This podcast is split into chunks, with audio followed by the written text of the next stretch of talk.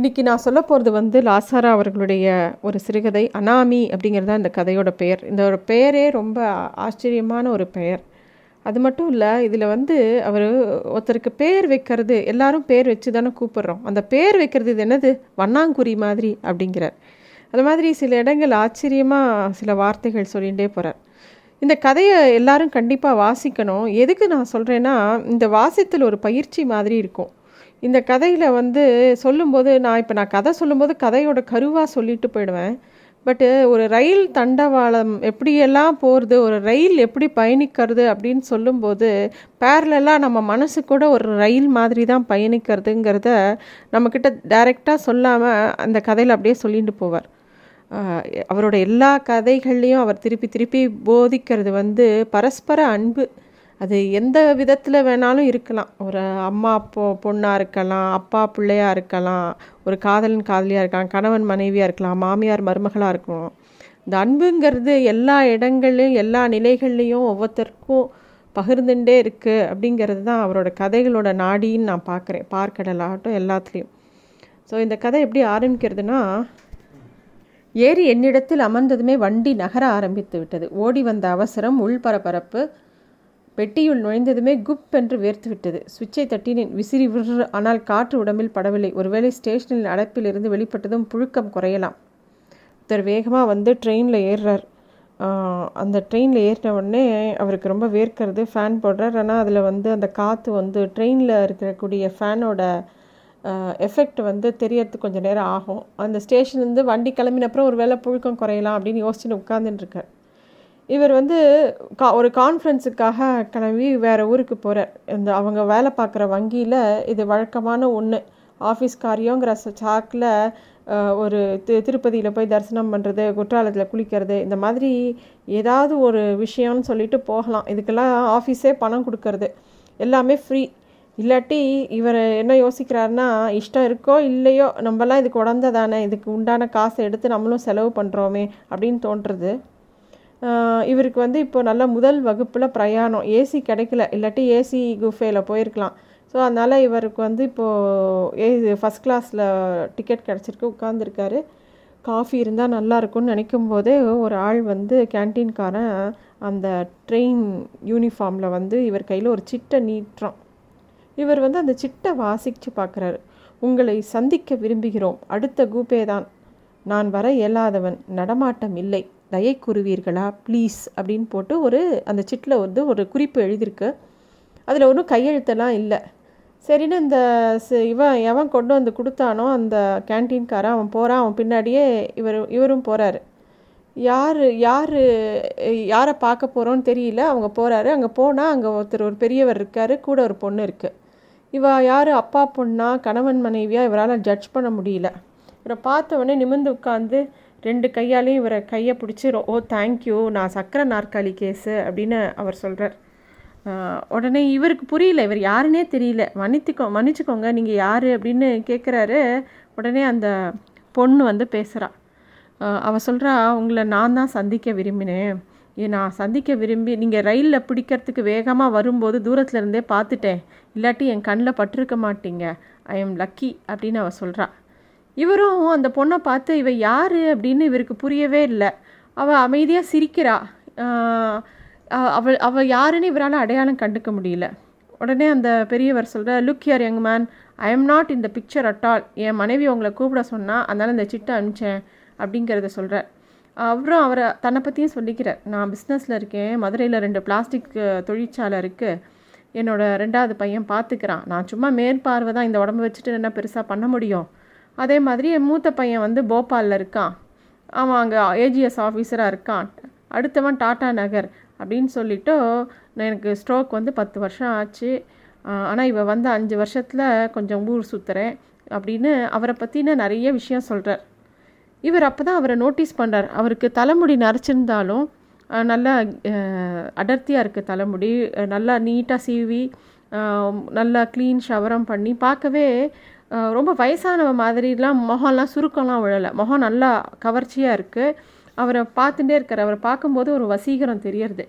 உடனே இவர் தன்னை பற்றி சொல்கிறார் நான் பேங்க் மேனேஜர் இங்கே ஒரு கான்ஃபரன்ஸ்க்காக வந்தேன் அப்படின்னோடனே அப்போ வந்து அந்த பொண்ணு வந்து ரொம்ப ஆச்சரியமாக அவரை பார்க்குறா நாம் கடைசியாக பார்த்து கொண்டு வந்து ரொம்ப தூரம் வந்து விட்டீங்க போல இருக்கே என்னோட பாராட்டுகள் அப்படின்னு அவள் சொல்கிறா அப்பையும் இவருக்கு புரியல. அவள் யார் அப்படின்னே புரியவே இல்லை. வண்டி வண்டி கிளம்பிடுத்து ட்ரெயினு கிளம்பி போயிட்டே இருக்கு. அந்த ட்ரெயின் போகிற விதத்தில் அந்த எல்லாரும் வேடிக்கை வெளியில் கொஞ்சம் நேரம் பார்க்குறாங்க அப்போ வந்து அங்கே அந்த வழியில் பார்க்கக்கூடிய ஜன்னலுக்கு வெளியில் கு குவிந்திருக்கக்கூடிய அந்த பலவிதமான காட்சிகள் அதை பார்த்துட்டே இருக்காங்க. மூணு பேரும் மௌனமாக இருக்காங்க. அந்த பார்க்கும்போது அப்போ இவ அப்போ தான் இவர் அந்த- அந்த லேடியை பார்க்குறாரு அவள் யார் என்னன்னு யோசிக்கிறார். அவளுக்கு வந்து வயசு முப்பதுலேருந்து நாற்பது வரைக்கும் அதுக்குள்ளே தான் இருக்கும். எது எது வேணால் இருக்கலாம். அதை நிர்ணயிக்க முடியல. இதுதான் வயசுன்னு சொல்லிட்டு. ஆனால் முப்பதுலேருந்து நாற்பதுக்குள்ளே இருக்கும் அப்படின்னு தோன்றது. பெருசாக ஒன்றும் மேக்கப்லாம் போட்டுக்கல. பெருசாக ஒப்பனைலாம் இல்லை. ஒரு குடும்ப பொண்ணு மாதிரியே இருந்தா இது அவள் வந்து அது அவளோட இயல்பான மார்க்கண்டேயம் அப்படிங்கிறார். பார்க்க அந்த வந்து சில பேர் இளமையாகவே இருப்பாங்க. எவ்வளோ வயசானாலும். நல்லா கருகருன்னு கூந்தல் அது சௌரியா அப்படின்னு கூட இவருக்கு யோசிக்க தோன்றுது. ஆனால் அப்படி இல்லை. பார்க்க நன்னா இருக்கா அவள் இவள் வயசு எதுவாக இருந்தாலும் அதோட சுமை அவள் மேலே தெரியவே இல்லை. வண்டி பாட்டுக்கு போயிட்டே இருக்கு.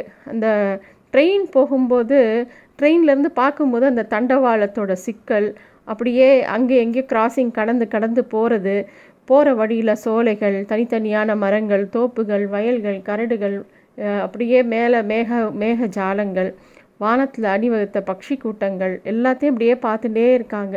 அதை பார்க்கும்போதே தன்னை மறந்தே அவள் வந்து பியூட்டிஃபுல் அப்படிங்கிறா. வழி வழியெல்லாம் இந்த ட்ரெயின் போகிறத பார்க்கும்போது அவளுக்கு என்ன தோன்றதுன்னா வழியெல்லாம் ஒவ்வொன்றா கழட்டி எரிஞ்சிட்டு அப்படியே தன்னந்தனியாக தன்னோட விதியோட கதியை நோக்கி போயிட்டே இருக்கிற மாதிரி இருக்குல்ல அப்படின்னு அவள் யோசிக்கிறாள் அவள் சொல்கிறா நம்ம பயணங்கள் ஓயறதே இல்லை. எப்பயும் பயணிச்சுட்டே இருக்கோம். ஆனால் அப்படி அவள் சொல்லும்போது அவள் பயணத்தை பற்றி அவள் பேசும்போது ஒரு நிமிஷம் அவள் குரல் நடுங்கிற மாதிரி தெரியறது.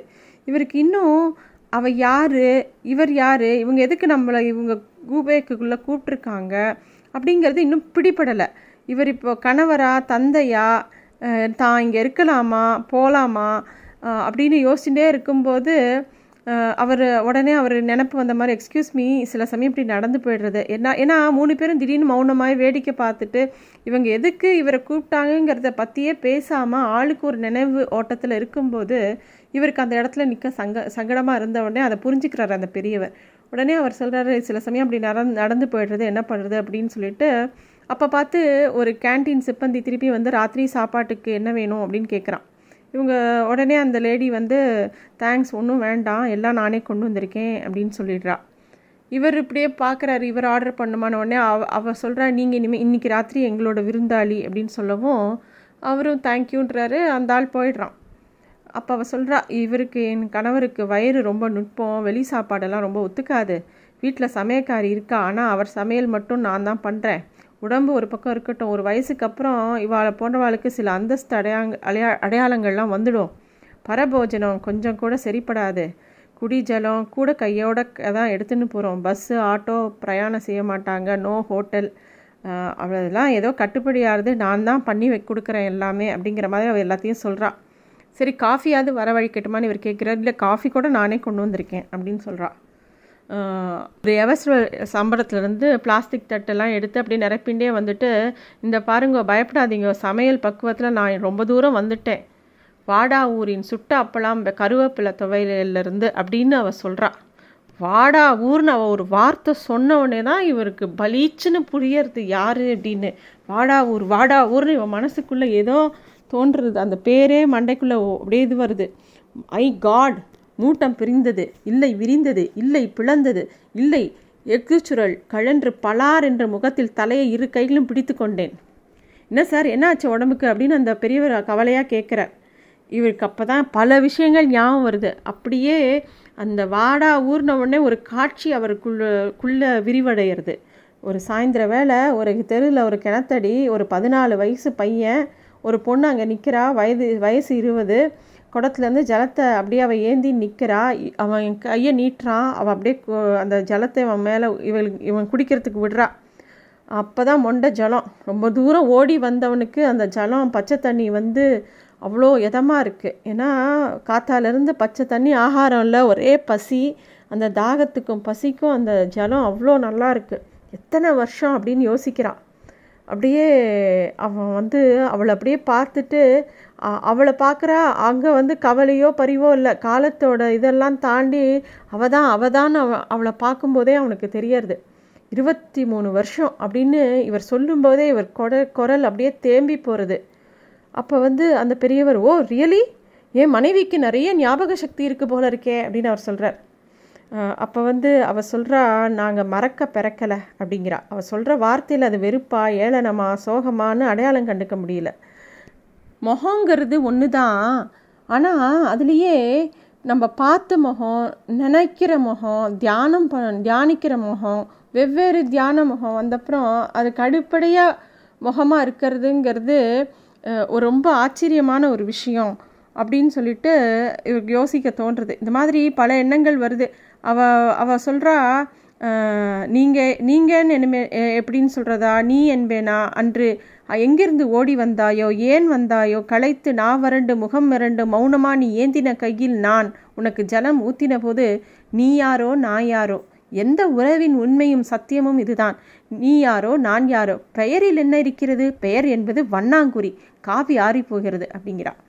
அவளுக்கு வந்து இவர் மேலே ஒரு இதுக்கு கா பார்க்கும்போது அன்னைக்கு ஓடி வந்த முகம் அவளோட மனசில் அப்படியே பதிஞ்சிருக்கு. அந்த பையனோட முகத்தில் பார்த்த அந்த துக்கமும் இவளுக்கு மனசில் அப்போ ச அந்த சமயத்தில் இருந்த துக்கமும் ஒன்று தான் அதனால இந்த இந்த அவள் வந்து ஒரு ஆன்மாவை தான் அந்த இடத்துல பார்க்குறா. இந்த ஆன்மாவும் ஏதோ ஒரு தவிப்பில் இருக்குது அப்படிங்கிறதுனால அவள் மனசில் அப்படியே அது அடைஞ்சு போயிடுறது. அந்த விஷயத்தை தான் அவள் இந்த இடத்துல சொல்லிவிட்டு காஃபி ஆறுறது காஃபி குடிங்கோ அப்படின்னு அவள் சொல்கிறா இவருக்கு அப்போ தான் அந்த காஃபி குடிக்கணும்னு தோன்றுறது ஆனால் அவரா அவரால் இன்னும் அவளை தான் பார்த்தோங்கிற விஷயமே இன்னும் அவருக்கு கிரகிச்சிக்க முடியல. அப்போ வந்து அவர் அவ உடனே டக்குன்னு சொல்கிறா உங்ககிட்ட அப்போ நேர்ந்தது காதலா? ஒரு பதினாலு வயசு பையன் மேலே ஒரு பத்தொம்போது வயசு பொம்மநாட்டிக்கு காதல் வருமா? சிரிப்பாக வரல? அப்படிங்கிறா. அவள் பாட்டுக்கு பேசுகிறா இவருக்கா? பக்குங்கிறது. இவரோட கணவர் முன்னாடியே இவ இப்படி பேசுகிறாளே அப்படிங்கிற மாதிரி இவருக்கு அவர் எதிர்ப்பு முன் அவருக்கு முன்னாடி இத்தனையும் பேசின்னு இருக்காளே அவர் கையையும் கோத்துன்னு பேசுகிறாளே அப்படிங்கும்போது அவரும் ரொம்ப ஸ்னேகமாக இவன் பேசுகிறத கேட்டுன்னு அவள் மேலே சொல்கிறா நான் உனக்கு இந்த நீர் கொடுத்தேன் இல்லையா? அந்த குடித்த தீர்த்த மகிமையில் என்ன சங்கமாக நேர்ந்தது? பதிலே கிடைக்காத கிடையாத கேள்வி. உன்னை பார்க்கவே அன்றைக்கி பரிதாபமாக இருந்தது. என்னை போல் இவனும் ஏதோ ஒரு தவிப்பு காரணம் தெரியாமலேயே ஒரு அனுதாபம் ஏற்பட்டது. ஏன் ஏற்படுறது அந்த மாதிரிலாம்? காரணம் இல்லாமல் எதுவுமே இல்லை. இது மாதிரி தான் இந்த இது இந்த மாதிரி இடத்துல தான் ஒரு தொடர்பில் பூர்வ ஜென்ம விஷயத்தை நம்ம நம்ப வேண்டியிருக்கு. இதுதான் காதலா? மறுபடியும் இந்த கேள்வி உறுத்துறது சொல்ல தெரியல அப்படின்னு அவன் பாட்டுக்கு சகஜகமாக பேசுகிறான் அவள் பாட்டுக்கு அவளுக்கு மனசில் படுறதெல்லாம் அப்படியே சொல்லிகிட்டே போகிறாள் அப்படி ஒரு உன்னத மனோபாவம் இருக்கின்றதா அப்படிங்கிறது இந்த எலும்பு திசையிலால் உணர முடியறது. ஆனால் அதற்கும் காதல்னு சொல்கிறதுக்கு ஏற்றதில்லை அந்த பெயரே சில்லியாக இருக்குது காதல்ங்கிற பெயரே ஜன்மம் தாண்டி இனம் கண்டு கொள்கிற அடையாளங்கிறது அந்த அடையாளத்தோட வேகம். இதெல்லாம் காதல்னு சொல்லி அந்த அந்த காதல்ங்கிற வார்த்தை சரியான துவனியாக எனக்கு படலை அப்படிங்கிறான் இவருக்கு வந்து அவள் பேசுகிறதெல்லாம் அப்படியே பிரமிப்பாக இருக்குது அப்படியே கண்ணில் ஒன்றுமே ஈயாடலை. அவள் பேசுகிறதே கேட்டுருக்கார் அப்போ தான் இவளுக்கு இவருக்கு இன்னும் ஞாபகம் வருது. ஓ அந்த வாடா ஊரில் அந்த பெருமாள் கோயில் பட்டாச்சாரியாவோட மனைவி அவள் அப்போ அவளுக்கு இருபது வயசு இவர் போய் தண்ணி கொடுக்குறா. அந்த பட்டாச்சாரியார் இவரை பார்த்த உடனே இந்த பையன் பரிதாபமாக இருக்கானே. சரி வா சாப்பிடவான்னு சொல்லி உள்ளே கூட்டின்னு போகிறாங்க கூட்டின்னு போய் அன்றைக்கி வந்து ஏதோ ஒரு கருவேப்பிலை தொகையல் ஒரு சுட்ட அப்பளம் அப்புறம் அந்த ஆறிப்போன நைவேத்தியத்தை சோ சோறை வந்து இவளுக்கு போடுறா இவனுக்கு போடுறாங்க. அந்த நேரத்தில் ஒரு பசியாக ஓடி வந்த பையனுக்கு அந்த சாப்பாடு அமிர்தமாக இருந்தது. அதை சாப்பிட்டுட்டு அவன் அவள் வீட்டு திண்ணையிலேயே படுத்துக்கிறான். மறுநாள் காத்தால் பார்த்தா அவனை காணும். அவன் ஏன் எங்கே போனாங்கிறது அவளுக்கு தெரியவே இல்லை. அப்போ இப்போ தான் அவள் கேட்குறா என்ன ஆச்சு? மறுநாளே நீ காணாமல் போயிட்டியே? அப்படின்னோடனே அப்போ தான் இவன் சொல்கிறான் காமு பாட்டி மோப்பம் பிடித்தா போல் காலங்காத்தால் வந்து என்னை பிடிச்சின்னு போயிட்டா? அப்படின்னு சொல்லும்போதே இப்போ அந்த விஷயத்தை நினைக்கும் போதே இவனுக்கு மூச்சு இறக்கிறது. திருப்பியும் அவனோட டம்ளரில் காஃபி ஊற்றுறா ஏதோ வறண்ட தொண்டைக்கு அம்மாடின்னு இருந்தது அந்த காஃபி. சாரி மன்னிச்சுக்கோங்க. ஏதோ கிளறி விட்ட மாதிரி ஆயிடுத்து அப்படிங்கிற அவளும். அவள் சொல்கிறா இது மாதிரி கிளறி விட்டது எப்படி இருக்குது தெரியுமா? ஒரு கோவில் தூணில் தாங்கி கொண்டு நிறைய அந்த சிற்பங்கள்லாம் இருக்கும். யானை சிங்கம் யாழி பூதகணங்கள் மாதிரி நிறைய நூற்றுக்கணக்கான சிற்பங்கள் பல வருஷ காலமாக அதே இடத்துல இருக்கும். ஒரு நாள் கணம் தாங்காமல் அந்த சுமையை அவளுக்கு அவளுக்கு வாய் கொடுத்து அவளை வாயை விட்டு அலறினா எப்படி இருக்கும் அந்த சிற்பங்கள்லாம்? அந்த மாதிரி இருந்ததான் அவள் மனசு. அப்படியே எல்லாத்தையும் சொல்லிடணும் அப்படிங்கிற மாதிரி அவளுக்கு இருக்குது ரொம்ப கொஞ்சம் ராத்திரி ஆயிடுத்து ட்ரெயின் போயிட்டே இருக்குது போக போக இன்னும் இருட்டாக ஆக இன்னும் பல விஷயங்கள் அவங்க மனசுக்குள்ளேருந்து கிளப்பி விடுற மாதிரி இருக்குது எதிர் திசையிலேருந்து ஒரு நீராவி இன்ஜின் வரும்போது அந்த ஜுவாலையில் அவளோட முகம் ஒரு நிமிஷம் தெரியறது. உடனே இவருக்கு இவனோட மனைவி ஞாபகம் வரா. மனைவி விஜய் வந்து ரொம்ப அழகு. ஆனால் கொஞ்சம் காலமாக இப்போ கண்ணில் நீர் வருதுங்கிறா. எதனாலனா அடிக்கடி நிறைய சினிமா பார்ப்பா ஏன் சினிமா பார்க்குறேன்னு சொன்னால் அதெல்லாம் பரவாயில்ல அப்படின்பா யாரும் யாரையும் திருத்த முடியாது அப்படின்பா அவர் மனைவியோட ஞாபகம் வருது. ட்ரெயின் வேகமாக போயின்னு இருக்கு நிறைய விஷயங்கள் பேசணும் அப்படிங்கிறது இவருக்கும் தோன்றுறது சித்தாப்பில் இருக்க அந்த பொண்ணை பார்க்குறா அவரை பற்றி யோசிக்கணும்னு ஏதோ யோசனை வருது. ஆனால் இவளை பற்றி யோசிக்கிறதுக்கு நமக்கு என்ன உரிமை இருக்குங்கிறதும் தோன்றுறது அதுக்கு நடுவில் அந்த பெரியவர் வந்து பேச்சை கலைக்கிறார். ஏன்னா ஆளாளுக்கு மௌனமாக அவங்க ஒருத்தர் ஒருத்தரோட நினைவலைகளில் போகிறது அவருக்கும் க சங்கடமாக இருக்குது சாப்பிட்லாமா அப்படின்னு கேட்குறார் அவள் வந்து ஒரு தட்டில் வந்து தேங்காய் சேவை எலுமிச்சப்பழ சேவை உசிலி சேவை தயிர் சேவை ஒரு பிளாஸ்டிக் ஸ்பூன் தட்டு எல்லாம் பக்காவாக எடுத்துகிட்டு வந்திருக்கா. அவங்க எல்லாரும் சாப்பிட்றாங்க. அப்போதான் அந்த பெரியவரை இவர் நல்லா பார்க்குறார் அவரை பார்க்கும்போதே அந்த மனுஷன்ட்ட ஒரு நேர்த்தி இருக்கிற மாதிரி தெரியுது.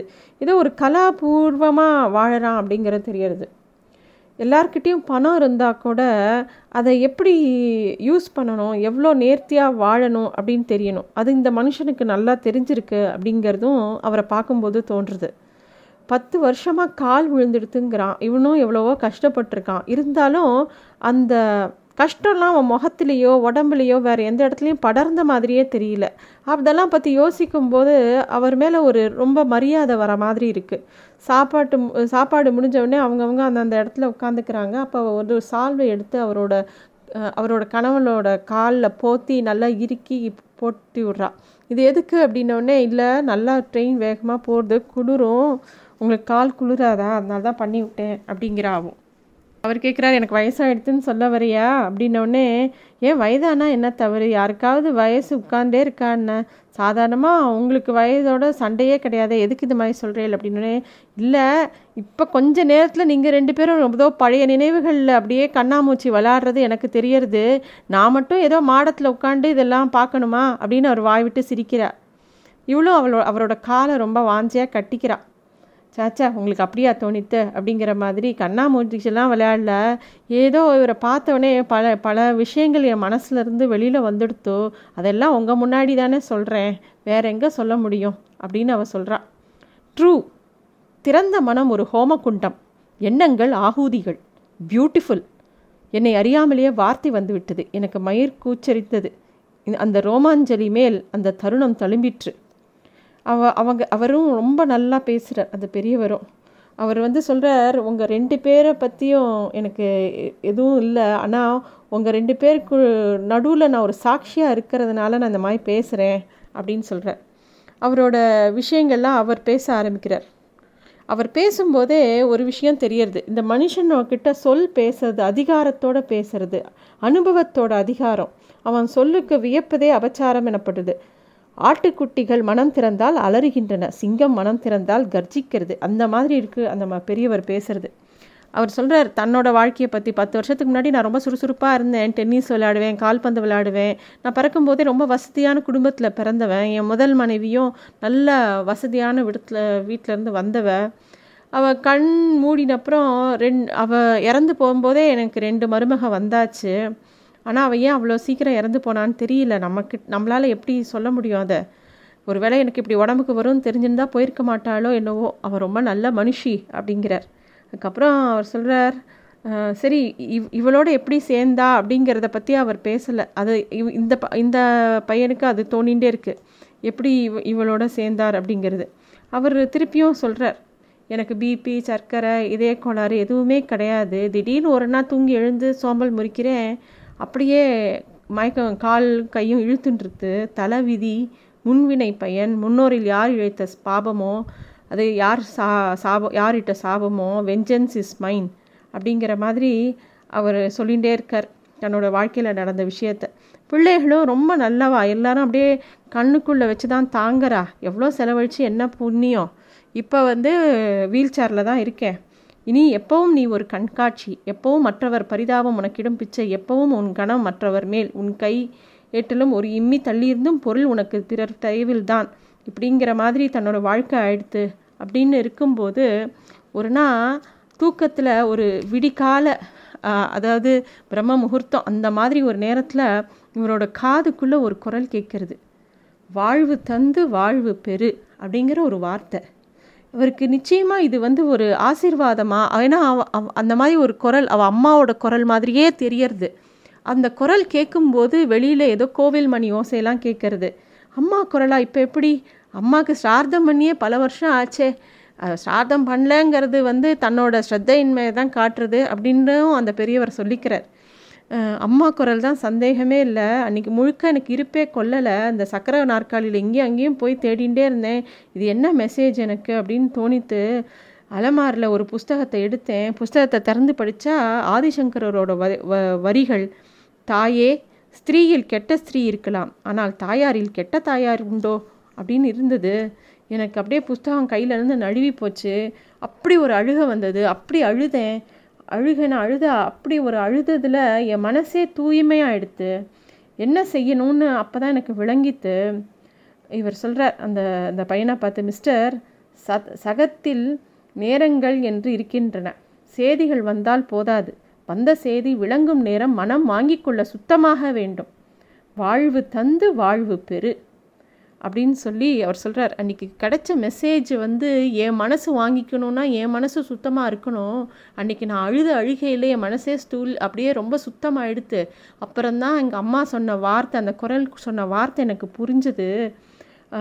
நான் இவளை சந்தித்து நான் பேசின முதல் பேச்சு என்னால் மறக் மறக்கவே முடியாது. நான் தான் முதல்ல பேசினேன். நான் உட்கார சொல்லி கூட உட்காரல. நின்றுட்டே இருந்தா தலை குனிஞ்சபடி நான் எப்படி இருக்கிறேன்னு பார்க்குற எனக்கு வாழ்வு தான் கேட்டேன். சொல்லி கொடுத்த வார்த்தை தான் நான் அதை அப்படியே சொன்னேன்.